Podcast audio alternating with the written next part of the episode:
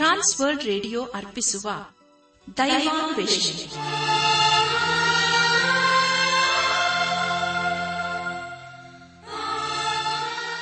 ಒಲಮೆಯ ಶ್ರೋತೃ ಬಾಂಧವರೇ, ಈಗ ಪ್ರಸಾರವಾಗುವ ದೈವಾನ್ವೇಷಣೆ ಕಾರ್ಯಕ್ರಮವನ್ನು ಆಲಿಸಲು ನಿಮ್ಮನ್ನು ಹೃತ್ಪೂರ್ವಕವಾಗಿ ಕ್ರಿಸ್ತೇಸುವಿನ ಹೆಸರಿನಲ್ಲಿ ಆಮಂತ್ರಿಸುತ್ತೇವೆ.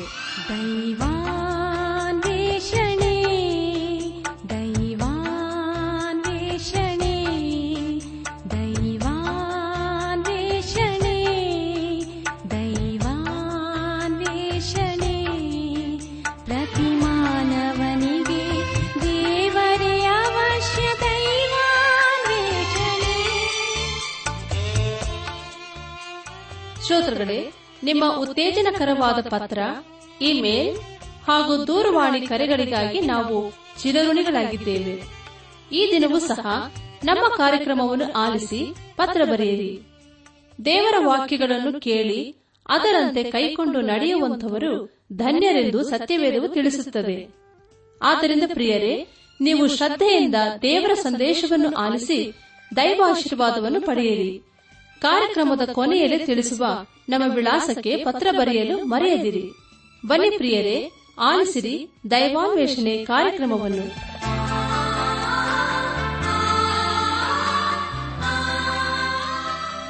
ಪ್ರಿಯ ಸಹೋದರ ಸಹೋದರಿಯರೇ, ದೇವರ ವಾಕ್ಯವನ್ನು ಧ್ಯಾನ ಮಾಡುವ ಮುನ್ನ ಕರ್ತನ ಸಮ್ಮುಖದಲ್ಲಿ ನಮ್ಮನನ್ನು ತಗ್ಗಿಸಿಕೊಂಡು, ನಮ್ಮ ಶಿರವನ್ನು ಭಾಗಿಸಿ, ನಮ್ಮ ಕಣ್ಣುಗಳನ್ನು ಮುಚ್ಚಿಕೊಂಡು ದೀನತೆಯಿಂದ ಪ್ರಾರ್ಥನೆ ಮಾಡೋಣ.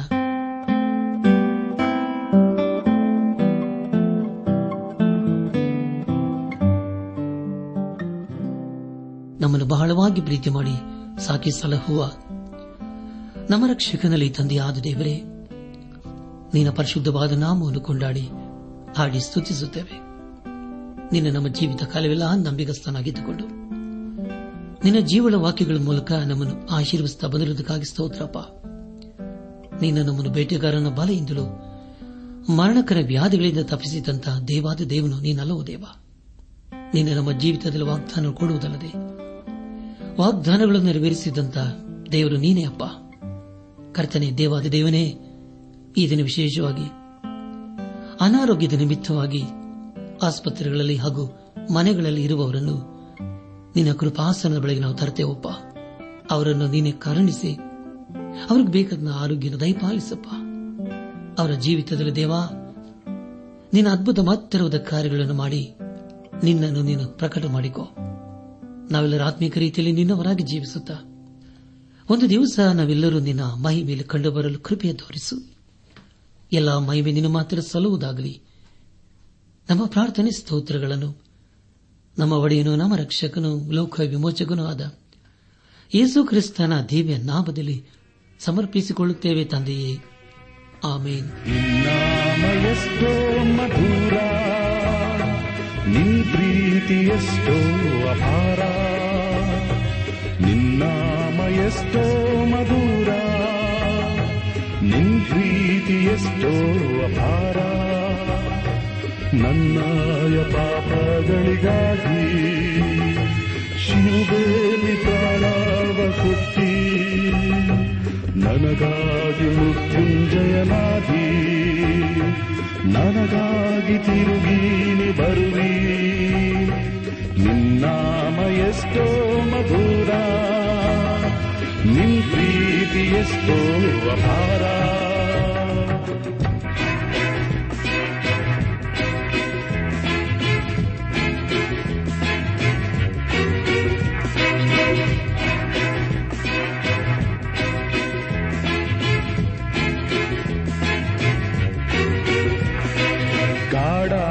ಕಾರದಲ್ಲಿ ನಾ ನಡೆಯುವಾಗ ನಿನ್ನ ಹಸ್ತ ನನ್ನಡೆಸಿತು, ಗಾಢ ಅಂಧಕಾರದಲ್ಲಿ ನಾ ನಡೆಯುವಾಗ ನಿನ್ನ ಹಸ್ತ ನನ್ನಡೆಸಿತು. ನಿನ್ ಕೃಪೆಯೇ ನನಗೆ ಆಧಾರ, ಇಹದೋಳು ಎಂದೆಂದಿಗೂ. ನಿನ್ ಕೃಪೆಯೇ ನನಗೆ ಆಧಾರ, ಇಹದೋಳು ಎಂದೆಂದಿಗೂ. ನಿನ್ನಾಮ ಎಷ್ಟೋ ಮಧುರ, ನೀ ಪ್ರೀತಿ ಎಷ್ಟೋ ಅಪಾರ,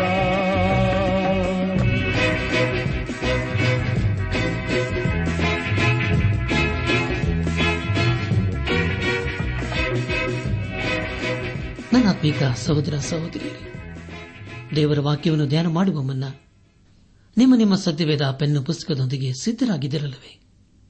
ಹಾಗಾದರೆ ಪ್ರಿಯರೇ, ಬನ್ನಿರಿ, ಈ ದಿವಸದಲ್ಲಿ ದೇವರು ನಮಗೇನು ಬೋಧಿಸುತ್ತಾನೋ ಅದನ್ನು ಆಲಿಸಿ ಧ್ಯಾನಿಸಿ ಅದಕ್ಕೆ ವಿಧೇಯರಾಗಿ ಜೀವಿಸುತ್ತಾ ಆತನ ಆಶೀರ್ವಾದಕ್ಕೆ ನಾವು ಪಾತ್ರರಾಗೋಣ.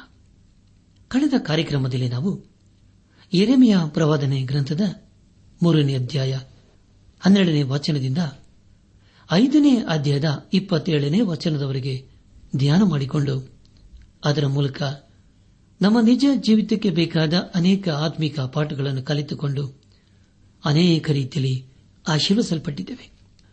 ಇದೆಲ್ಲ ದೇವರ ಮಹಾಕೃಪೆ ಹಾಗೂ ಸಹಾಯವಾಗಿದೆ. ದೇವರಿಗೆ ಮಹಿಮೆಯುಂಟಾಗಲಿ. ಧ್ಯಾನ ಮಾಡಿದಂಥ ವಿಷಯಗಳನ್ನು ಈಗ ನೆನಪು ಮಾಡಿಕೊಂಡು ಮುಂದಿನ ವೇದ ಭಾಗಕ್ಕೆ ಸಾಗೋಣ. ಭ್ರಷ್ಟಳಾದ ಇಸ್ರಾಯೇಲಿನ ಪಾಪಕ್ಕಿಂತ ದ್ರೋಹಿಯಾದ ಯೆಹೂದದ ಪಾಪವು ಹೆಚ್ಚು ಎಂಬುದಾಗಿಯೂ, ಪಶ್ಚಾತ್ತಾಪ ಪಡುವ ತನ್ನ ಜನರನ್ನು ಯೆಹೋವನು ಸ್ವೀಕರಿಸುವನು ಹಾಗೂ ತೀರಾ ಕೆಟ್ಟ ಯೆಹೂದಕ್ಕೆ ಬಡಗಲಿಂದ ಬರುವ ಶತ್ರುವಿನ ಮೂಲಕ ಉಂಟಾಗುವ ಕ್ರೂರ ದಂಡನೆ ಎಂಬ ವಿಷಯಗಳ ಕುರಿತು ನಾವು ಧ್ಯಾನ ಮಾಡಿಕೊಂಡೆವು. ಧ್ಯಾನ ಮಾಡಿದಂಥ ಎಲ್ಲ ಹಂತಗಳಲ್ಲಿ ದೇವಾದಿ ದೇವನೇ ನಮ್ಮನ್ನು ನಡೆಸಿದನು. ದೇವರಿಗೆ ಮಹಿಮೆಯುಂಟಾಗಲಿ. ಪ್ರಿಯ ಸಹೋದರ ಸಹೋದರಿಯರೇ, ಇಂದು ನಾವು ಯೆರೆಮೀಯ ಪ್ರವಾದನೆ ಗ್ರಂಥ 6ನೇ ಅಧ್ಯಾಯ 1ನೇ ವಚನದಿಂದ 8ನೇ ಅಧ್ಯಾಯದ 22ನೇ ವಚನದವರೆಗೆ ನಾವು ಧ್ಯಾನ ಮಾಡಿಕೊಳ್ಳೋಣ. ಪ್ರಿಯ ಸಹೋದರ ಸಹೋದರಿಯರೇ, ಈ ವಚನಗಳಲ್ಲಿ ಬರೆಯಲ್ಪಟ್ಟಿರುವಂತಹ ಮುಖ್ಯ ವಿಷಯಗಳು ಅನಾಚಾರದ ಜನರಿಗೆ ಯೆಹೋವನ ಆಲಯವು ಆಶ್ರಯವಲ್ಲ ಎಂಬುದಾಗಿಯೂ, ಹಾಗೂ ದೇವರನ್ನು ತಿರಸ್ಕರಿಸುವುದಾದರೆ ದೇವರು ನಮ್ಮನ್ನು ಸಹ ತಿರಸ್ಕರಿಸುತ್ತಾನೆ ಎಂಬುದಾಗಿಯೂ, ಮೂರ್ಖರಾದ ಯೆಹೂದ್ಯರ ದುಷ್ಟತನವೂ ಅದರಿಂದ ಆಗುವ ಬಲು ಭಂಗವೂ ಎಂಬುದಾಗಿ. ಪ್ರಿಯ ಸಹೋದರ ಸಹೋದರಿಯರೇ, ಮುಂದೆ ನಾವು ಧ್ಯಾನ ಮಾಡುವಂತಹ ಎಲ್ಲ ಹಂತಗಳಲ್ಲಿ ದೇವರನ್ನು ಆಚರಿಸಿಕೊಂಡು ಮುಂದೆ ಮುಂದೆ ಸಾಗೋಣ. ಯೆರೆಮೀಯ ಪ್ರವಾದನೆ ಗ್ರಂಥ 6ನೇ ಅಧ್ಯಾಯ 13ನೇ ವಚನವನ್ನು ಓದುವಾಗ, ಚಿಕ್ಕವರು ಮೊದಲುಗೊಂಡು ದೊಡ್ಡವರ ತನಕ ಎಲ್ಲರೂ ಬಾಚಿಕೊಳ್ಳುತ್ತಲೇ ಇದ್ದಾರೆ. ಪ್ರವಾದಿಗಳು ಮೊದಲಾಗಿ ಯಾಜಕರವರೆಗೆ ಸಕಲರು ಮೋಸ ಮಾಡುತ್ತಾರೆ ಎಂಬುದಾಗಿ. ಪ್ರಿಯ ದೇವಜನರೇ, ಈಗ ಇಡೀ ದೇಶವು ಆಸ್ತಿ ಹಣ ಮಾಡುವುದರಲ್ಲಿ ಮಗ್ನರಾಗಿದ್ದಾರೆ. ಅವರು ಅದನ್ನು ದುರಾಶೆಯಿಂದ ಮಾಡುತ್ತಿದ್ದಾರೆ, ಆದರೆ ದೇವರು ಅದನ್ನು ಮೆಚ್ಚಿಕೊಳ್ಳಲಿಲ್ಲ. 6ನೇ ಅಧ್ಯಾಯ 14ನೇ ವಾಚನದಲ್ಲಿ ಹೀಗೆ ಓದುತ್ತೇವೆ, ಮೇಲಾಗದಿದ್ದರೂ ಮೇಲು ಮೇಲೆಂದು ಹೇಳಿ ನನ್ನ ಜನರ ಗಾಯವನ್ನು ಮೇಲೆ ಮೇಲೆ ವಾಸಿ ಮಾಡಿದ್ದಾರೆ ಎಂಬುದಾಗಿ. ಪ್ರಿಯ ದೇವಜನರೇ, ಮೇಲೆ ನೋಡುವಾಗ ಸುಧಾರಣೆಯನ್ನು ಕಂಡರು, ಆದರೆ ಅದು ಹೆಚ್ಚು ಕಾಲ ಉಳಿಯಲಿಲ್ಲ. ಜನರು ಶಾಂತಿ ಸಮಾಧಾನ ವಿಷಯದಲ್ಲಿ ಹೇಳುತ್ತಿದ್ದರಷ್ಟೇ, ಆದರೆ ಅವರಲ್ಲಿ ಅದು ಇರಲೇ ಇಲ್ಲ. ಇಂದು ಕೂಡ ನಾವು ಶಾಂತಿ ಸಮಾಧಾನದ ಕುರಿತು ಹೇಳುತ್ತೇವೆ, ಆದರೆ ಅದನ್ನು ನಾವು ಎಲ್ಲಿಯೂ ಕಾಣುವುದಿಲ್ಲ. ಒಬ್ಬರನ್ನೊಬ್ಬರು ದ್ವೇಷ ಮಾಡಿ ಕೊನೆಯ ಯುದ್ಧಕ್ಕೆ ಸಿದ್ಧವಾಗುತ್ತಾ ಇದ್ದೇವೆ. ನಮ್ಮ ಧ್ಯಾನವನ್ನು ಮುಂದುವರೆಸಿ ಯೆರೆಮೀಯ ಪ್ರವಾದನೆ ಗ್ರಂಥ 6ನೇ ಅಧ್ಯಾಯ 19ನೇ ವಚನವನ್ನು ಓದುವಾಗ, ಭೂಲೋಕವೇ ಕೇಳು, ಆಹಾ, ಈ ಜನರು ನನ್ನ ಮಾತುಗಳನ್ನು ಕೇಳದೆ ನನ್ನ ಧರ್ಮ ಬೋಧನೆಯನ್ನು ಅಸಡ್ಡೆ ಮಾಡಿದ್ದರಿಂದ ಇವರ ಆಲೋಚನೆಗಳ ಫಲವಾದ ಕೇಡನ್ನು ಇವರ ಮೇಲೆ ಬರಮಾಡುವೆನು ಎಂಬುದಾಗಿ. ಪ್ರಿಯ ಸಹೋದರ ಸಹೋದರಿಯರೇ, ಯೆಹೂದದವರು ದೇವರ ವಾಕ್ಯವನ್ನು ತಿರಸ್ಕರಿಸಿದರು, ಆದರೆ ಅವರು ತಿರಸ್ಕರಿಸಿದ್ದು ದೇವರನ್ನು. ಯಾವಾಗ ಮಾನವನು ದೇವರನ್ನು ತಿರಸ್ಕರಿಸುತ್ತಾನೋ ಅದರಿಂದ ದೊಡ್ಡ ಅನಾಹುತವು ಕಾದಿರುತ್ತದೆ. 6ನೇ ಅಧ್ಯಾಯ 30ನೇ ವಚನವನ್ನು ಓದುವಾಗ, ಯೆಹೋವನಾದ ನಾನು ಇವರನ್ನು ನೂಕಿ ಬಿಟ್ಟಿದ್ದರಿಂದ ಕಂದ ಬೆಳ್ಳಿ ಎನ್ನಿಸಿಕೊಳ್ಳುವರು ಎಂದು ಹೇಳಿದ್ದಾನೆ ಎಂಬುದಾಗಿ. ಕರ್ತನ ಪ್ರಿಯ ಸಹೋದರ ಸಹೋದರಿಯರೇ, ಇದರ ಅರ್ಥವೇನೆಂದರೆ ಅವರು ದೇವರನ್ನು ತಿರಸ್ಕರಿಸಿದ್ದಾರೆ ಎಂಬುದೇ ಆಗಿದೆ. ಅದರ ಮೂಲಕ ದೇವರು ಅವರನ್ನು ತಿರಸ್ಕರಿಸಿದನು. ಇಲ್ಲಿ ದೇವರು ಯೆಹೂದಕ್ಕೆ ಹೇಳುವುದೇನೆಂದರೆ, ನೀವು ನನ್ನ ಆಜ್ಞೆಯನ್ನು ತಿರಸ್ಕರಿಸಿದ್ದೀರಿ, ಅದರ ಮೂಲಕ ನಾನು ನಿಮ್ಮನ್ನು ತಿರಸ್ಕರಿಸುತ್ತಿದ್ದೇನೆ ಎಂಬುದಾಗಿ. ಅದರ ಜೊತೆಯಲ್ಲಿ ಬೇರೆಯವರು ಅವರನ್ನು ತಿರಸ್ಕರಿಸುತ್ತಾ ಬಂದರು. ಪ್ರಿಯರೇ, ಇದೆಂಥ ದುಃಖಕರವಾದ ಸಂಗತಿಯಲ್ಲವೇ? ಈ ಎಲ್ಲಾ ಸಂಗತಿಗಳು ಯೆರೆಮೀಯನ ಕಾಲದಲ್ಲಿ ಆಯಿತು. ಅದೇ ರೀತಿಯಲ್ಲಿ ಇಂದು ಹಾಗೆಯೇ ನಾವು ನೋಡುತ್ತಾ ಇದ್ದೇವೆ. ದೇವರನ್ನು ನಾವು ತಿರಸ್ಕರಿಸುವುದರಿಂದ ಆತನು ನಮ್ಮನ್ನು ತಿರಸ್ಕರಿಸುತ್ತಾನೆ. ಈ ವಿಷಯವನ್ನು ನಾವು ಹಗುರವಾಗಿ ತೆಗೆದುಕೊಳ್ಳಬಾರದು. ಇಲ್ಲಿಗೆ ಯೆರೆಮೀಯ ಪ್ರವಾದನ ಗ್ರಂಥದ 6ನೇ ಅಧ್ಯಾಯವು ಮುಕ್ತಾಯವಾಯಿತು. ಇಲ್ಲಿವರೆಗೂ ದೇವಾದ ದೇವನೇ ನಮ್ಮ ನಡೆಸಿದನು. ದೇವರಿಗೆ ಮಹಿಮೆಯುಂಟಾಗಲಿ. 2ರಿಂದ 6ನೇ ಅಧ್ಯಾಯಗಳಲ್ಲಿ ಯೆರೆಮೀಯನು ತನ್ನ ಸೇವೆಯ ಪ್ರಾರಂಭದ ದಿನಗಳಲ್ಲಿ ಬರೆದನು. ಆಗ ಅವನ ವಯಸ್ಸು ಕೇವಲ 22 ವರ್ಷಗಳು. ಈ ಆಯ್ದದಲ್ಲಿ ಅವನು ಜನರನ್ನು ಖಂಡಿಸುತ್ತಿದ್ದಾನೆ ಹಾಗೂ ಮುಂದೆ ಅವರ ಮೇಲೆ ದೇವರ ನ್ಯಾಯ ತೀರ್ಪು ಹೇಗೆ ಬರುತ್ತದೆ ಎಂಬುದಾಗಿ ತಿಳಿಸುತ್ತಾನೆ. 2ರಿಂದ 10ನೇ ಅಧ್ಯಾಯಗಳಲ್ಲಿ ಯೆರೆಮೀಯನು ಅರಸನಾದ ಓಶಿಯನು ತನ್ನ ಜನರಿಗಾಗಿ ಚಿಂತೆ ಮಾಡುತ್ತಿದ್ದನೆಂಬುದಾಗಿ ಬರೆಯುತ್ತಾನೆ. ಅದೇ ಸಮಯದಲ್ಲಿ ದೇವರೊಂದಿಗೆ ತನ್ನ ಸಂಬಂಧವನ್ನು ಇರಿಸಿಕೊಂಡಿದ್ದನು. ಆಗ ಅವನು ಯುವಕನಾಗಿದ್ದನು. ಯೋಶಿಯನು ಹಾಗೂ ಯೆರೆಮೀಯನು ಒಂದೇ ವಯಸ್ಸಿನವರು ಎಂಬುದಾಗಿ ಇದರ ಮೂಲಕ ನಾವು ತಿಳಿದುಕೊಳ್ಳುತ್ತೇವೆ. ಅವರಿಬ್ಬರು ದೇವರ ವಿಷಯದಲ್ಲಿ ಹೊರಗೆ ಉಳ್ಳವರು ಆಗಿದ್ದರು. ಅವರಿಬ್ಬರು ಒಳ್ಳೆಯ ಸ್ನೇಹಿತರು ಕೂಡ ಆಗಿದ್ದರು. ಯೆರೆಮೀಯನ ತಂದೆಯಾದ ಎಲ್ಕೀಯನು ದೇವರ ಆಜ್ಞೆಯನ್ನು ತಿಳಿದುಕೊಂಡನು. ಅವನು ದೇವಾಲಯವನ್ನು ಶುಭ್ರ ಮಾಡಿ ಅದನ್ನು ಉಪಯೋಗಕ್ಕೆ ತಂದನು. ಪ್ರಿಯರೇ, ಇದೆಂಥ ಅದ್ಭುತವಾದಂಥ ವಿಷಯವಲ್ಲವೇ? ಈಗ ಪ್ರವಾದಿದ ಯೆರೆಮೀಯನು ದೇವಾಲಯದ ಬಾಗಿಲಲ್ಲಿ ನಿಂತುಕೊಂಡು ತನ್ನ ಜನರಿಗೆ ಪ್ರವಾದನೆಯನ್ನು ಹೇಳುತ್ತಾ ಇದ್ದಾನೆ. 7ನೇ ಅಧ್ಯಾಯ ಪ್ರಾರಂಭದ 2 ವಚನಗಳಲ್ಲಿ ಹೀಗೆ ಓದುತ್ತೇವೆ. ಯೆಹೋವನು ಯೆರೆಮೀಯನಿಗೆ ಈ ಮಾತನ್ನು ದಯಪಾಲಿಸಿದನು. ನೀನು ಯೆಹೋವನ ಆಲಯದ ಬಾಗಿಲಿನಲ್ಲಿ ನಿಂತು ಈ ವಾಕ್ಯವನ್ನು ಅಲ್ಲಿ ಸಾರು. ಯೆಹೋವನಿಗೆ ಅಡ್ಡ ಬೀಳುವುದಕ್ಕೆ ಈ ದ್ವಾರಗಳನ್ನು ಪ್ರವೇಶಿಸುವ ಸಕಲ ಯೆಹೂದ್ಯರೇ, ಯೆಹೋವನ ನುಡಿಯನ್ನು ಕೇಳಿರಿ ಎಂಬುದಾಗಿ. ಪ್ರಿಯರೇ, ನಿಮಗಾಗಿ ನಾನು ಮತ್ತೊಂದು ಸಾರಿ ಓದ್ತೇನೆ. ಯೆರೆಮೀಯ ಪ್ರವಾದನ ಗ್ರಂಥ 7ನೇ ಅಧ್ಯಾಯದ ಪ್ರಾರಂಭದ 2 ವಚನಗಳು. ಯೆಹೋವನು ಯೆರೆಮೀಯನಿಗೆ ಈ ಮಾತನ್ನು ದಯಪಾಲಿಸಿದನು. ನೀನು ಯೆಹೋವನ ಆಲಯದ ಬಾಗಿಲಿನಲ್ಲಿ ನಿಂತು ಈ ವಾಕ್ಯವನ್ನು ಅಲ್ಲಿ ಸಾರು. ಯೆಹೋವನಿಗೆ ಅಡ್ಡ ಬೀಳುವುದಕ್ಕೆ ಈ ದ್ವಾರಗಳನ್ನು ಪ್ರವೇಶಿಸುವ ಸಕಲ ಯೆಹೂದ್ಯರೇ, ಯೆಹೋವನ ನುಡಿಯನ್ನು ಕೇಳಿರಿ ಎಂಬುದಾಗಿ. ಪ್ರಿಯ ದೇವಜನರೇ, ಇದೇ ರೀತಿಯ ಪ್ರವಾದನೆಯನ್ನು 26ನೇ ಅಧ್ಯಾಯದಲ್ಲಿ ನಾವು ಓದಿಕೊಳ್ಳುತ್ತೇವೆ. ಈಗ ದೇವಾಲಯವನ್ನು ಶುಭ್ರಗೊಳಿಸಲಾಗಿದೆ, ಅದರಲ್ಲಿ ದೇವರ ಆಜ್ಞೆಯ ಪುಸ್ತಕವು ಸಿಕ್ಕಿದೆ ಹಾಗೂ ಜನರು ಈಗ ದೇವಾಲಯಕ್ಕೆ ಹಿಂಡಾಗಿ ಬರುತ್ತಿದ್ದಾರೆ. ಅವರು ಅಲ್ಲಿಗೆ ಬಂದು ದೇವರು ಹೇಗೆ ಹಿಂದಿರುಗಿ ಬರುತ್ತಾನೆ ಎಂಬುದಾಗಿ ಮಾತಾಡಿಕೊಳ್ಳುತ್ತಿದ್ದರು. ಅವರ ಸಂಭಾಷಣೆಯನ್ನು ಯೆರೆಮೀಯನು ಕೇಳಿಸಿಕೊಂಡನು. ಅವರಿಗೆ ಯೆರೆಮೀಯನು 7ನೇ ಅಧ್ಯಾಯ 3ನೇ ವಚನದಲ್ಲಿ ಹೇಳುವುದೇನೆಂದರೆ, ಇಸ್ರಾಯೇಲಿನ ದೇವರು ಸೇನಾಧೀಶ್ವರನಾದ ಯೆಹೋವನು ಹೀಗನ್ನುತ್ತಾನೆ, ನೀವು ನಿಮ್ಮ ನಡತೆಯನ್ನು ಕೃತ್ಯಗಳನ್ನು ತಿದ್ದಿಕೊಳ್ಳಿರಿ. ಹೀಗೆ ಮಾಡಿದರೆ ನಾನು ನಿಮ್ಮನ್ನು ಈ ಸ್ಥಳದಲ್ಲಿ ನೆಲೆಗೊಳಿಸುವೆನು ಎಂಬುದಾಗಿ. ಪ್ರಿಯರೇ, ಯೆಹೂದದವರು ದೇವಾಲಯಕ್ಕೆ ಕ್ರಮವಾಗಿ ಹೋಗುತ್ತಿದ್ದರು, ಬರುತ್ತಿದ್ದರು. ಆದರೆ ಅವರಲ್ಲಿ ಯಾವ ಬದಲಾವಣೆಯೂ ಆಗಿರಲಿಲ್ಲ. ದೇವರು ಅಸಹ್ಯ ಪಡುವ ಆರಾಧನೆಯನ್ನು ಮಾಡುವಾಗ ಹೇಗಿದ್ದರೋ ಅದೇ ರೀತಿಯಲ್ಲಿ ಈಗಲೂ ಇದ್ದಾರೆ. ಕೇವಲ ಹೊರಗೆ ಮಾತ್ರ ಬದಲಾವಣೆಯಾಗಿದೆ, ಆದರೆ ಅವರ ಹೃದಯದಲ್ಲಿ ಯಾವ ಬದಲಾವಣೆ ಇಲ್ಲ. ಇದನ್ನು ತಿಳಿದುಕೊಂಡಂತ ಯೆರೆಮೀಯನು ಅವರನ್ನು ಖಂಡಿಸುತ್ತಿದ್ದಾನೆ. 7ನೇ ಅಧ್ಯಾಯ 4ನೇ ವಚನದಲ್ಲಿ ಹೀಗೆ ಓದುತ್ತೇವೆ. ಈ ಕಟ್ಟಡಗಳೇ ಯೆಹೋವನ ಆಲಯ, ಯೆಹೋವನ ಆಲಯ, ಯೆಹೋವನ ಆಲಯ ಎಂಬುವ ಸುಳ್ಳು ಮಾತುಗಳ ಮೇಲೆ ಭರವಸೆ ಬಿಡಬೇಡಿರಿ ಎಂಬುದಾಗಿ. ಕರ್ತನ ಪ್ರಿಯ ಸಹೋದರ ಸಹೋದರಿಯರೇ, ದೇವಾಲಯವನ್ನು ಕಂಡು ಅದರಲ್ಲಿ ಅವರು ಆನಂದಿಸುತ್ತಿದ್ದರು ಹಾಗೂ ಅದರಲ್ಲಿ ಅವರು ಹೆಚ್ಚಳ ಪಡುತ್ತಿದ್ದರು. ಆದರೆ ಅವರಲ್ಲಿ ನಿಜವಾದಂತಹ ಹೃದಯ ಪರಿವರ್ತನೆ ಆಗಿರಲಿಲ್ಲ. ಅದನ್ನು ಯೆರೆಮೀಯನು ಅರ್ಥ ಮಾಡಿಕೊಂಡನು. ಆದುದರಿಂದ ಅವರಿಗೆ 4ನೇ ವಚನದಲ್ಲಿ ಹೇಳುವುದೇನೆಂದರೆ, ಈ ಕಟ್ಟಡಗಳೇ ಯೆಹೋವನ ಆಲಯ, ಯೆಹೋವನ ಆಲಯ, ಯೆಹೋವನ ಆಲಯ ಎಂಬುವ ಸುಳ್ಳು ಮಾತುಗಳ ಮೇಲೆ ಭರವಸೆ ಬಿಡಬೇಡಿರಿ ಎಂಬುದಾಗಿ. 2ನೇ ಪುರುಕಾಲ ವೃತ್ತಾಂತ 34 ಹಾಗೂ 35ನೇ ಅಧ್ಯಾಯಗಳನ್ನು ಓದುವುದಾದರೆ ಆ ಜನರು ಹೇಗೆ ಇದ್ದರು ಎಂಬುದಾಗಿ ತಿಳಿದು ಬರ್ತದೆ. ದಯಮಾಡಿ ಸಮಯ ಮಾಡಿಕೊಂಡು 2ನೇ ಪುರುಕಾಲ ವೃತ್ತಾಂತ 34ನೇ ಹಾಗೂ 35ನೇ ಅಧ್ಯಾಯಗಳನ್ನು ಓದಿಕೊಳ್ಳಬೇಕೆಂಬುದಾಗಿ ನಿಮ್ಮನ್ನು ನಾನು ಪ್ರೀತಿಯಿಂದ ಕೇಳಿಕೊಳ್ಳುತ್ತೇನೆ. ಈಗ ಎರಡನೇ ಪೂರ್ವಕಾಲ ವೃತ್ತಾಂತ 35ನೇ ಅಧ್ಯಾಯ 18 ಹಾಗೂ 19ನೇ ವಚನಗಳಲ್ಲಿ ಹೀಗೆ ಓದುತ್ತೇವೆ. ಇಂಥ ಪಸ್ಕ ಹಬ್ಬವು ಪ್ರವಾದಿಯಾದ ಸಮುವೇಲನ ದಿನಗಳಿಂದ ಇಸ್ರಾಯೇಲರಲ್ಲಿ ನಡೆಯಲೇ ಇಲ್ಲ. ಯೋಷಿಯನು, ಯಾಜಕರು, ಲೇವಿಯರು, ಕೂಡಿ ಬಂದಿದ್ದ ಇಸ್ರಾಯೇಲಿಯ ಯಹೂದ್ಯರು, ಯೆರೂಸಲೇಮಿನವರು ಪಸ್ಕ ಹಬ್ಬವನ್ನು ಆಚರಿಸಿದಂತೆ ಇಸ್ರಾಯೇಲ್ನ ರಾಜರಲ್ಲಿ ಒಬ್ಬರು ಆಚರಿಸಲಿಲ್ಲ. ಈ ಪಸ್ಕ ಹಬ್ಬವು ಯೋಷಿಯನ ಆಳ್ವಿಕೆಯ 18ನೇ ವರ್ಷದಲ್ಲಿ ನಡೆಯಿತು ಎಂಬುದಾಗಿ.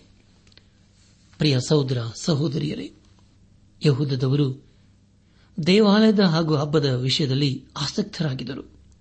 ಆದರೆ ಅವರ ಹೃದಯದಲ್ಲಿ ಯಾವ ಬದಲಾವಣೆಯೂ ಆಗಿರಲಿಲ್ಲ. ಅವರು ಹಿಂದೆ ಜೀವಿಸದ ಹಾಗೆ ಈಗಲೂ ಜೀವಿಸುತ್ತಾ ಇದ್ದಾರೆ. ಅವರು ದೇವರು ಕೊಟ್ಟ ದಶಾಜ್ಞೆಗಳನ್ನು ಅನುಸರಿಸದೆ ದೇವರು ಅದರ ನಂತರ ಏನು ಹೇಳಿದರೋ ಅದನ್ನು ಅವರು ಅನುಸರಿಸುತ್ತಿದ್ದರು. ಅದು ಏನು ಎಂಬುದಾಗಿ ವಿಮೋಚನ ಕಂಡ ಪುಸ್ತಕ 21-23ನೇ ಅಧ್ಯಾಯಗಳನ್ನು ಓದುವಾಗ ತಿಳಿದುಬರುತ್ತದೆ. ದಯಮಾಡಿ ಸಮಯ ಮಾಡಿಕೊಂಡು ವಿಮೋಚನ ಕಂಡ ಪುಸ್ತಕ 21-23ನೇ ಅಧ್ಯಾಯಗಳನ್ನು ಓದಿಕೊಳ್ಳಬೇಕೆಂಬುದಾಗಿ ನಿಮ್ಮನ್ನು ನಾನು ಪ್ರೀತಿಯಿಂದ ಕೇಳಿಕೊಳ್ಳುತ್ತೇನೆ. ನಮ್ಮ ಧ್ಯಾನವನ್ನು ಮುಂದುವರಿಸಿ ಯೆರೆಮೀಯ ಪ್ರವಾದನೆ ಗ್ರಂಥ 7ನೇ ಅಧ್ಯಾಯ 9 ಹಾಗೂ 10ನೇ ವಚನಗಳನ್ನು ಓದುವಾಗ ಇದರ ಮೂಲಕ ನಾವು ತಿಳಿದುಕೊಳ್ಳುವುದೇನೆಂದರೆ, ಯೆಹೂದದವರು ದೇವರು ಅಸಹ್ಯಪಡುವ ಆರಾಧನೆಯನ್ನು ಮಾಡುತ್ತಿದ್ದರು ಎಂಬುದಾಗಿ. ದೇವರಿಗೆ ಕಾಣಿಕೆಯನ್ನು ಕೊಟ್ಟರೆ ಸಾಕು ಎಂಬುದಾಗಿ ಅವರು ಅಂದುಕೊಂಡಿದ್ದರು. ಅದರ ಮೂಲಕ ದೇವರು ನಮ್ಮನ್ನು ಆಶೀರ್ವಿಸುತ್ತಾನೆಂಬುದಾಗಿ ಅವರು ಭಾವಿಸಿದ್ದರು. ಆದರೆ ಪ್ರಿಯರೇ, ದೇವರು ಹಾಗಲ್ಲ. ಖಂಡಿತವಾಗಿ ಅಂತಹ ಕಾಣಿಕೆಗಳನ್ನು ದೇವರು ಸ್ವೀಕರಿಸುವುದಿಲ್ಲ. 7ನೇ ಅಧ್ಯಾಯ 11ನೇ ವಚನದಲ್ಲಿ ಹೀಗೆ ಓದುತ್ತೇವೆ. ಈ ಆಲಯವು ನಿಮ್ಮ ದೃಷ್ಟಿಯಲ್ಲಿ ಕಳ್ಳರ ಗವಿಯಾಯಿತೋ? ನಾನೇ ಇದನ್ನೆಲ್ಲ ನೋಡಿದ್ದೇನೆ ಎಂಬುದು ಯೆಹೋವನಾದ ನನ್ನ ನುಡಿ ಎಂಬುದಾಗಿ. ಪ್ರಿಯ ಸಹೋದರ ಸಹೋದರಿಯರೇ, ಈ ರೀತಿಯ ಹೇಳಿಕೆಯನ್ನು ಯೇಸುಕ್ರಿಸ್ತನು ಹೊಸ ಒಡಂಬಡಿಕೆಯಲ್ಲಿ ದೇವಾಲಯವನ್ನು ಶುಚಿ ಮಾಡುವ ವಿಷಯದಲ್ಲಿ ಹೇಳಿದರ ವಿಷಯ ನಿಮ್ಮ ನೆನಪಿನಲ್ಲಿ ಇದೆಯಲ್ಲವೇ? ಯಹೂದದವರಲ್ಲಿ ಯಾವ ಬದಲಾವಣೆ ಆಗಿರಲಿಲ್ಲ. ಯೆರೆಮೀಯ ಅವರನ್ನು ಖಂಡಿಸುತ್ತಾ ಇದ್ದಾನೆ. 7ನೇ ಅಧ್ಯಾಯ 16ನೇ ವಚನದಲ್ಲಿ ಹೀಗೆ ಓದುತ್ತೇವೆ. ನೀನಂತೂ ಈ ಜನರಿಗೋಸ್ಕರ ಬೇಡಿಕೊಳ್ಳಬೇಡ, ಇವರಿಗಾಗಿ ಮೊರೆ ಇಡಬೇಡ, ಪ್ರಾರ್ಥಿಸಬೇಡ, ನನಗೆ ವಿಜ್ಞಾಪಿಸಲು ಬೇಡ, ನಾನು ಕೇಳಲೊಲ್ಲೆ ಎಂಬುದಾಗಿ. ಪ್ರಿಯರೇ, ಇಲ್ಲಿ ಸರ್ವಶಕ್ತನಾದ ದೇವರು ಯೆರೆಮೀಯನಿಗೆ ಹೇಳುವುದೇನೆಂದರೆ, ಇಂಥ ಜನರಿಗಾಗಿ ಬೇಡಿಕೊಳ್ಳಬೇಡ, ಅದರಿಂದ ಯಾವ ಪ್ರಯೋಜನವೂ ಇಲ್ಲವೇ ಇಲ್ಲ ಎಂಬುದಾಗಿ. ಪ್ರಿಯರೇ, ಯೆಹೂದದವರು ದೇವರಿಂದ ಬಹುದೂರ ಹೋಗಿದ್ದಾರೆ. ಅವರು ದೇವರ ಕಡೆಗೆ ಹಿಂದಿರುಗಿ ಬಾರದ ಹೊರತು ಅವರಿಗೆ ನಿರೀಕ್ಷೆ ಇಲ್ಲ.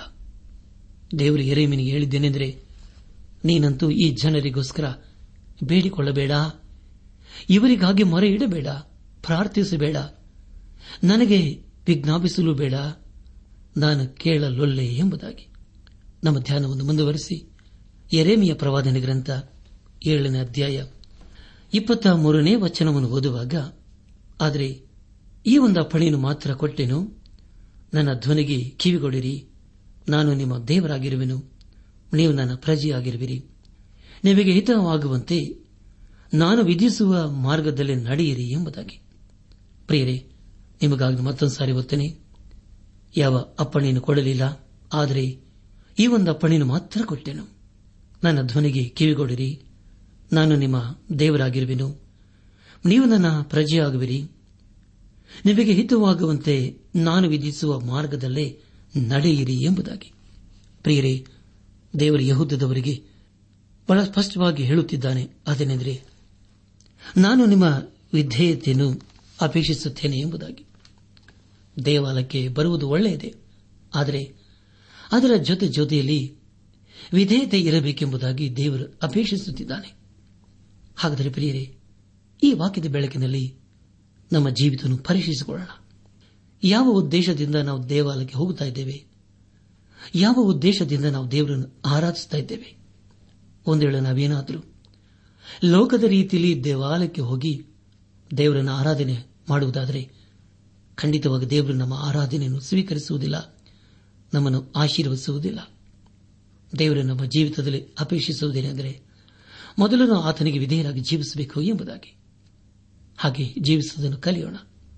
ನಮ್ಮ ಧ್ಯಾನವನ್ನು ಮುಂದುವರಿಸಿ ಯೆರೆಮೀಯ ಪ್ರವಾದನೆ ಗ್ರಂಥ 7ನೇ ಅಧ್ಯಾಯ 26ರಿಂದ 27ನೇ ವಚನಗಳನ್ನು ಓದುವಾಗ, ನಿಮ್ಮವರಾದರೂ ನನ್ನ ಮಾತನ್ನು ಕೇಳಲಿಲ್ಲ, ಕಿವಿಗೊಳ್ಳಲಿಲ್ಲ, ನನ್ನ ಆಜ್ಞೆಗೆ ಮಣಿಯಲಿಲ್ಲ, ತಮ್ಮ ಪಿತೃಗಳಿಗಿಂತಲೂ ಕೆಟ್ಟವರಾಗಿ ನಡೆದರು. ನೀನು ಈ ಮಾತುಗಳನ್ನೆಲ್ಲ ಹೇಳುವಾಗ ಅವರು ಕಿವಿಗೊಡುವುದಿಲ್ಲ, ಕರೆಯುವಾಗ ಉತ್ತರ ಕೊಡುವುದಿಲ್ಲ. ಆದ ಕಾರಣ ನೀನು ಅವರಿಗೆ ತಮ್ಮ ದೇವರಾದ ಯೆಹೋವನ ಧ್ವನಿಗೆ ಕಿವಿಗೊಡದೆ ಶಿಕ್ಷಿತರಾಗದೇ ಇರುವ ಜನವು ಇದೆ, ಸತ್ಯವು ಅವರ ಬಾಯಿಂದ ನಿರ್ಮೂಲವಾಗಿ ಅಳಿದು ಹೋಗಿದೆ ಎಂದು ಹೇಳು ಎಂಬುದಾಗಿ. ಪ್ರಿಯ ದೇವಜನರೇ, ಯೆರೆಮೀಯನು ದೇವರ ಸಂದೇಶದ ಕುರಿತು ಹೇಳುವಾಗ ಅದನ್ನು ಕೇಳಿಸಿಕೊಂಡವರು ದೇವರ ಕಡೆಗೆ ತಿರುಗಿಕೊಳ್ಳಿಲ್ಲ. ಆದರೆ ದೇವರು ಅಪೇಕ್ಷಿಸುವುದೇನೆಂದರೆ, ಯೆರೆಮೀಯನೇ ನೀನು ಈ ಸಂದೇಶವನ್ನು ಸಾರಬೇಡ ಎಂಬುದಾಗಿ. ಯಾಕೆಂದರೆ ಈಗ ಅವರ ಪಿತೃಗಳಿಗಿಂತಲೂ ಭಯಂಕರವಾಗಿ ಜೀವಿಸುತ್ತಿದ್ದಾರೆ. ನಿಮ್ಮವರಾದರೂ ನನ್ನ ಮಾತನ್ನು ಕೇಳಲಿಲ್ಲ, ಕಿವಿಗೊಳ್ಳಲಿಲ್ಲ, ನನ್ನ ಆಜ್ಞೆಗೆ ಮಣಿಯಲಿಲ್ಲ, ತಮ್ಮ ಪಿತೃಗಳಿಗಿಂತಲೂ ಕೆಟ್ಟವರಾಗಿ ನಡೆಯುತ್ತಿದ್ದಾರೆ ಎಂಬುದಾಗಿ ಯೆಹೂದದವರ ಕುರಿತು ಯೆರೆಮೀಯನಿಗೆ ದೇವರು ಹೇಳುತ್ತಿದ್ದಾನೆ. ದೇವರು ಹೇಳಿದ ಹಾಗೆ ಯೆರೆಮೀಯನು ಮಾಡುತ್ತಿದ್ದಾನೆ. 7ನೇ ಅಧ್ಯಾಯ 29ನೇ ವಚನವನ್ನು ಓದುವಾಗ, ಯೆರೂಸಲೇಮೇ, ತಲೆಯನ್ನು ಬೋಳಿಸಿಕೊಂಡು ಕೂದಲನ್ನು ಬಿಸಾಡಿಬಿಟ್ಟು ಬೋಳು ಗುಡ್ಡಗಳಲ್ಲಿ ಶೋಕ ಗೀತವನ್ನು ಹಾಡು, ಯೆಹೋವನು ತನ್ನ ಕೋಪಕ್ಕೆ ಗುರಿಯಾದ ಈ ವಂಶವನ್ನು ನಿರಾಕರಿಸಿ ತ್ಯಜಿಸಿದ್ದಾನೆ ಎಂಬುದಾಗಿ. ಪ್ರಿಯ ಸಹೋದರ ಸಹೋದರಿಯರೇ, ದೇವರು ಹೇಳುವುದೇನೆಂದರೆ, ಯೆರೂಸಲೇಮಿನವರ ಮೇಲೆ ನನ್ನ ನ್ಯಾಯ ತೀರ್ಪು ಬರುತ್ತದೆ ಎಂಬುದಾಗಿ. 7ನೇ ಅಧ್ಯಾಯ 31ನೇ ವಚನದಲ್ಲಿ ಹೀಗೆ ಓದುತ್ತೇವೆ. ಈ ವಚನ ಮೂಲಕ ನಾವು ತಿಳಿದುಕೊಳ್ಳುವುದೇನೆಂದರೆ, ದೇವರು ಅಸಹ್ಯ ಪಡುವ ಆರಾಧನೆಯನ್ನು ಅವರು ಮಾಡಿ ದೇವರ ಕೋಪಕ್ಕೆ ಗುರಿಯಾಗಿದ್ದಾರೆ ಎಂಬುದಾಗಿ. ಪ್ರಿಯ ಸಹೋದರ ಸಹೋದರಿಯರೇ, ಸರ್ವಶಕ್ತನಾದ ದೇವರು ಅವರನ್ನೆಷ್ಟೋ ಪ್ರೀತಿ ಮಾಡಿದನು. ಆದರೆ ಅವರ ಜೀವಿತವನ್ನು ನೋಡುವಾಗ ಅವರು ದೇವರ ಮಾತನ್ನು ಕೇಳಲಿಲ್ಲ, ದೇವರ ಮಾತಿಗೆ ಕಿವಿಗೊಡಲಿಲ್ಲ, ದೇವರ ಮಾತಿಗೆ ಹಾಗೂ ಆಜ್ಞೆಗಳಿಗೆ ಮಣಿಯಲಿಲ್ಲ. ಅವರ ಪಿತೃಗಳಿಗಿಂತಲೂ ಕೆಟ್ಟವರಾಗಿ ನಡೆದರು. ಇದೆಲ್ಲದರ ಕುರಿತು ಸರ್ವಶಕ್ತನಾದ ದೇವರು ಯೆರೆಮೀಯನಿಗೆ ತಿಳಿಸುತ್ತಿದ್ದಾನೆ. ಇಲ್ಲಿಗೆ ಯೆರೆಮೀಯ ಪ್ರವಾದನೆ ಗ್ರಂಥದ 7ನೇ ಅಧ್ಯಾಯವು ಮುಕ್ತಾಯವಾಯಿತು. ಇಲ್ಲಿವರೆಗೂ ದೇವಾದಿ ದೇವನೇ ನಮ್ಮ ನಡೆಸಿದನು. ದೇವರಿಗೆ ಮಹಿಮೆಯುಂಟಾಗಲಿ. ಮುಂದೆ ನಾವು ಯೆರೆಮೀಯ ಪ್ರವಾದನೆ ಗ್ರಂಥದ 8ನೇ ಅಧ್ಯಾಯವನ್ನು ಧ್ಯಾನ ಮಾಡಿಕೊಳ್ಳೋಣ. ಮುಂದೆ ನಾವು ಧ್ಯಾನ ಮಾಡುವಂತಹ ಎಲ್ಲಾ ಹಂತಗಳಲ್ಲಿ ದೇವರನ್ನು ಆಶ್ರಯಿಸಿಕೊಂಡು ಮುಂದೆ ಮುಂದೆ ಹೋಗೋಣ. ಯೆರೆಮೀಯ ಪ್ರವಾದನೆ ಗ್ರಂಥ 8ನೇ ಅಧ್ಯಾಯ 4ರಿಂದ 22ನೇ ವಚನಗಳಲ್ಲಿ ಬರೆಯಲ್ಪಟ್ಟಿರುವಂತಹ ಮುಖ್ಯ ವಿಷಯ, ಮೂರ್ಖರಾದ ಯೆಹೂದ್ಯರ ದುಷ್ಟತನವು ಅದರಿಂದಾಗುವ ಬಲುಭಂಗವು ಎಂಬುದಾಗಿ. ಯೆರೆಮೀಯ ಪ್ರವಾದನೆ ಗ್ರಂಥ 8ನೇ ಅಧ್ಯಾಯ 9ನೇ ವಚನವನ್ನು ಓದುವಾಗ, ಜ್ಞಾನಿಗಳು ಆಶಾಭಂಗಪಟ್ಟು ಬೆಬ್ಬರ ಬಿದ್ದು ಸಿಕ್ಕಿಕೊಂಡಿದ್ದಾರೆ, ಈಗ ಯೆಹೋವನ ಮಾತನ್ನು ನಿರಾಕರಿಸಿದರು ಎಂಬುದಾಗಿ. ಪ್ರಿಯರೇ, ನಿಮಗೆ ಮತ್ತೊಂದು ಸಾರಿ ಓದ್ತೇನೆ. 8ನೇ ಅಧ್ಯಾಯ 9ನೇ ವಚನ, ಜ್ಞಾನಿಗಳು ಆಶಾಭಂಗಪಟ್ಟು ಬೆಬ್ಬರ ಬಿದ್ದು ಸಿಕ್ಕಿಕೊಂಡಿದ್ದಾರೆ, ಈಗ ಯೆಹೋವನ ಮಾತನ್ನು ನಿರಾಕರಿಸಿದರು ಎಂಬುದಾಗಿ. ಪ್ರಿಯ ಸಹೋದರ ಸಹೋದರಿಯರೇ, ಯೆಹೂದದವರು ಮಾಡಿದ ಪಾಪವೇನೆಂದರೆ ಅವರು ದೇವರ ಮಾತನ್ನು ನಿರಾಕರಿಸಿದರು. ಆದರೆ ಪ್ರವಾದಿಯಾದ ಯೆರೆಮೀಯನು ತನ್ನ ಹೃದಯಾಂತರ ಆಳದ ವೇದನೆಯನ್ನು ಯೆಹೂದದವರ ಸಂಗಡ ಹಂಚಿಕೊಳ್ಳುತ್ತಿದ್ದಾನೆ. ಅವರ ಜೊತೆಯಲ್ಲಿ ತನ್ನನ್ನು ಸಹ ಗುರುತಿಸಿಕೊಂಡು ಅವರಿಗಾಗಿ ದೇವರಲ್ಲಿ ಬೇಡುತ್ತಿದ್ದಾನೆ. ಪ್ರಿಯರೇ, ಈ ವಾಕ್ಯದ ಬೆಳಕಿನಲ್ಲಿ ನಮ್ಮ ಜೀವಿತ ಪರೀಕ್ಷಿಸಿಕೊಳ್ಳೋಣ. ಒಂದು ವೇಳೆ ನಾವೇನಾದರೂ ದೇವರ ವಿಷಯದಲ್ಲಿ ಅವಿಧೇಯರು, ದೇವರ ಮಾತನ್ನು ನಿರಾಕರಿಸುವವರು, ಧಿಕ್ಕರಿಸುವವರು ಆಗಿರುವುದಾದರೆ ಇಂದು ನಾವು ಯೇಸು ಕ್ರಿಸ್ತನ ಬಳಿಗೆ ಬರೋಣ. ಆತ ನಮ್ಮನ್ನು ಕ್ಷಮಿಸುವಂತ ದೇವರಾಗಿದ್ದಾನೆ. ಆತ ನಮ್ಮನ್ನು ಕ್ಷಮಿಸಿ ನಮಗೆ ಹೊಸ ಜೀವಿತ ಅನುಗ್ರಹಿಸುತ್ತಾನೆ. ಆ ಹೊಸ ಜೀವಿತದ ಮೂಲಕ ದೇವರಿಗೆ ಮಹಿಮೆಯಾಗುತ್ತದೆ.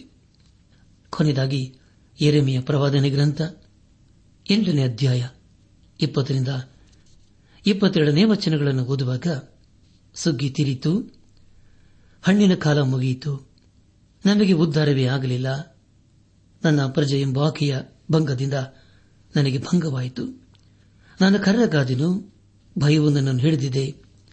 ಗಿಲ್ಯಾದಿನಲ್ಲಿ ಔಷಧವಿಲ್ಲವೋ? ಅಲ್ಲಿ ವೈದ್ಯನು ಸಿಕ್ಕನೋ? ನನ್ನ ಪ್ರಜೆ ಎಂಬಾಕೆಗೆ ಏಕೆ ಗುಣವಾಗಲಿಲ್ಲ ಎಂಬುದಾಗಿ. ಪ್ರಿಯ ಸಹೋದರ ಸಹೋದರಿಯರೇ, ದೇವರ ಯೆಹೂದದವರಿಗೆ ಅವರು ತನ್ನ ಕಡೆಗೆ ತಿರುಗಿಕೊಳ್ಳುವುದಕ್ಕೆ ಸಾಕಷ್ಟು ಅವಕಾಶವನ್ನು ಸಮಯವನ್ನು ಕೊಟ್ಟನು. ಆದರೆ ಅವರು ಅದನ್ನು ತಿರಸ್ಕರಿಸಿದರು. ಇದರ ಮೂಲಕ ಪ್ರವಾದಿಯಾದ ಯೆರೆಮೀಯನು ಪದೇ ಪದೇ ಅವರನ್ನು ಎಚ್ಚರಿಸುತ್ತಿದ್ದಾನೆ. ಅವರಿಗೆ ದೇವರು ಹೇಳುವುದೇನೆಂದರೆ, ನಿಮ್ಮವರಾದರೂ ನನ್ನ ಮಾತನ್ನು ಕೇಳಲಿಲ್ಲ, ಕಿವಿಗೊಡಲಿಲ್ಲ, ನನ್ನ ಆಜ್ಞೆಗೆ ಮಣಿಯಲಿಲ್ಲ, ತಮ್ಮ ಪಿತೃಗಳಿಗಿಂತಲೂ ಕೆಟ್ಟವರಾಗಿ ನಡೆದರು ಎಂಬುದಾಗಿ.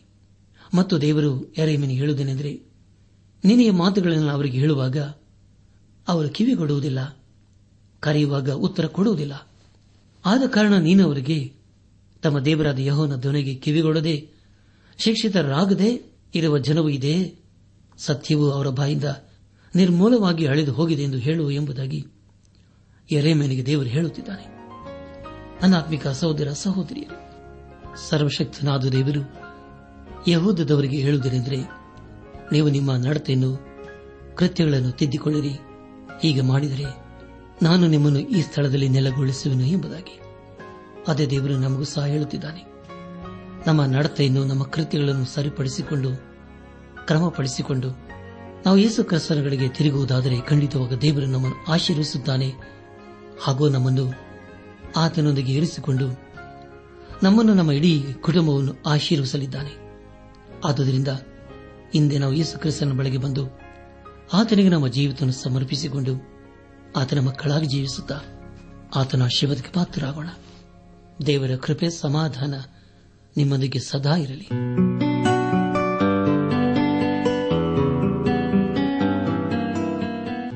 ಪ್ರಿಯರೇ, ನಿಮಗೆ ಪ್ರಾರ್ಥನೆಯ ಅವಶ್ಯಕತೆ ಇದ್ದರೆ, ನಿಮ್ಮಲ್ಲಿ ಏನಾದರೂ ಸಂದೇಹ ಅಥವಾ ಸಲಹೆಗಳಿದ್ದರೆ ದಯಮಾಡಿ ದೂರವಾಣಿಯ ಕರೆ ಮೂಲಕ ನಮಗೆ ತಿಳಿಸಿರಿ. ನಮ್ಮ ಮೊಬೈಲ್ ದೂರವಾಣಿ ಸಂಖ್ಯೆ 9845616412.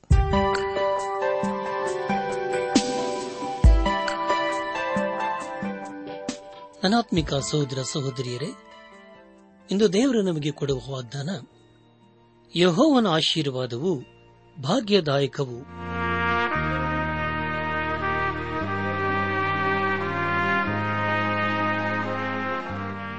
ದೈವಾನ್ ವೇಷಣೆ ಕಾರ್ಯಕ್ರಮ ಹೇಗಿತ್ತು ಪ್ರಿಯರೇ?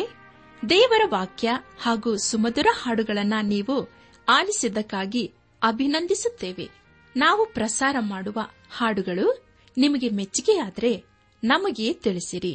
ನಮ್ಮ ಕ್ಯಾಸೆಟ್ ಹಾಗೂ ಹಾಡಿನ ಪುಸ್ತಕ ಬೇಕಾದಲ್ಲಿ ಈ ದಿನವೇ ಪತ್ರ ಬರೆಯಿರಿ ಅಥವಾ ದೂರವಾಣಿ ಸಂಖ್ಯೆಗೆ ಕರೆ ಮಾಡಿ.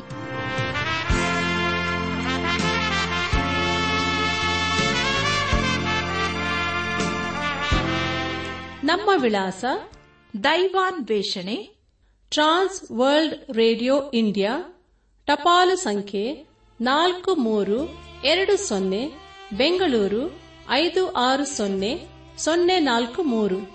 ನಮ್ಮ ಇಮೇಲ್ ವಿಳಾಸ kanttb@radio882.com.